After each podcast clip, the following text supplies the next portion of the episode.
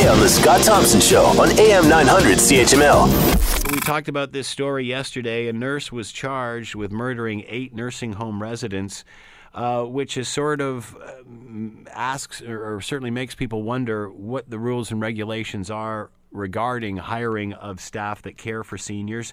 And are we doing a good job looking after seniors in this province? To talk more about all of this, Graham Webb is with us, staff litigation lawyer with the Advocacy Centre for the Elderly in Ontario, and he is with us now. Hello, Graham. How are you today? Hello, Scott. I'm great. How are you? Good. Thanks for taking the time to join us. Tell us about the Advocacy Centre for the Elderly in Ontario. What is this organization about? Well, the Advocacy Center for the Elderly is a legal aid clinic. We specialize, we do nothing but elder law since 1984. We're the uh, first elder law clinic in Canada. And by the way, I just spent 21 years as a staff litigation lawyer, but uh, this month I'm now the executive director of the Advocacy Center for the Elderly. So, is this obviously an issue, an organization that is growing considering the age and the demographic is growing? Oh, yes. Uh, what's growing faster than our organization, though, is the demand for our services. We um, have always given legal advice, referrals, and, and representation on long term care issues. We have staff dedicated to do nothing but that. And the, uh, the demand for um, advice and, and representation coming out of long term care uh, problems is through the roof.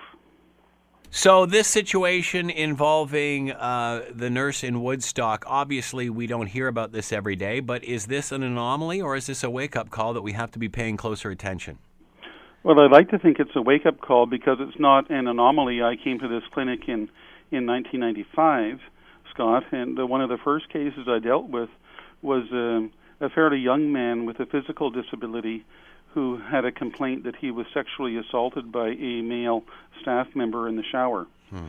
And, uh, you know, he was embarrassed and ashamed by this. He, um, c- he was depressed. He told his family members who brought it to the attention of the long term care home. And uh, uh, the family suggested they call the police, and the long-term care home said, "No, don't do that. We have to do our own internal investigation." And of course, that's not the case at all. You can always call the police in that type of situation. But back then, in 1995, these things were happening. They were happening before then. They're still happening now. And at that time, the attitude was just shove it under the rug.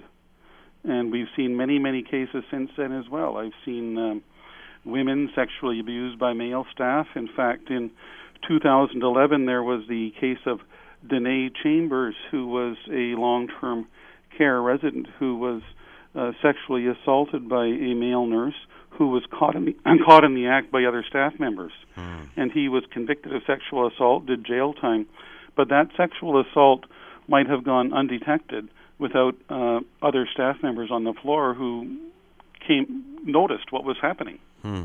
So, um, abuse of some form happens more than what we realize.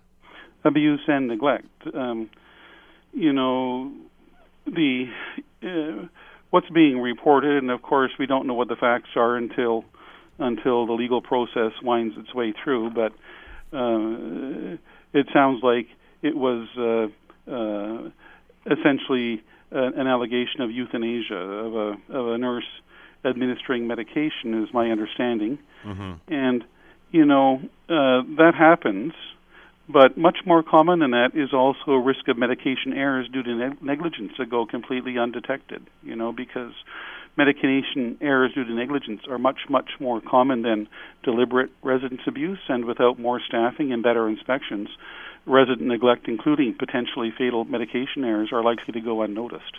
Do you think this? And again, obviously, we have to be uh, aware that these these none of these allegations have been proven in court yet. But with this current situation in Woodstock, uh, are you just generalizing and saying that some are about euthanasia, or referring to this one specifically? Because um, I, I, think it's. I'm more... speaking generally, Scott. I I don't know anything at all about this case other than what's reported in the media, right. and I can't comment on the particular case but we um, deal with a great many of long-term care cases, and I, uh, what I'm speaking about is what what we are seeing.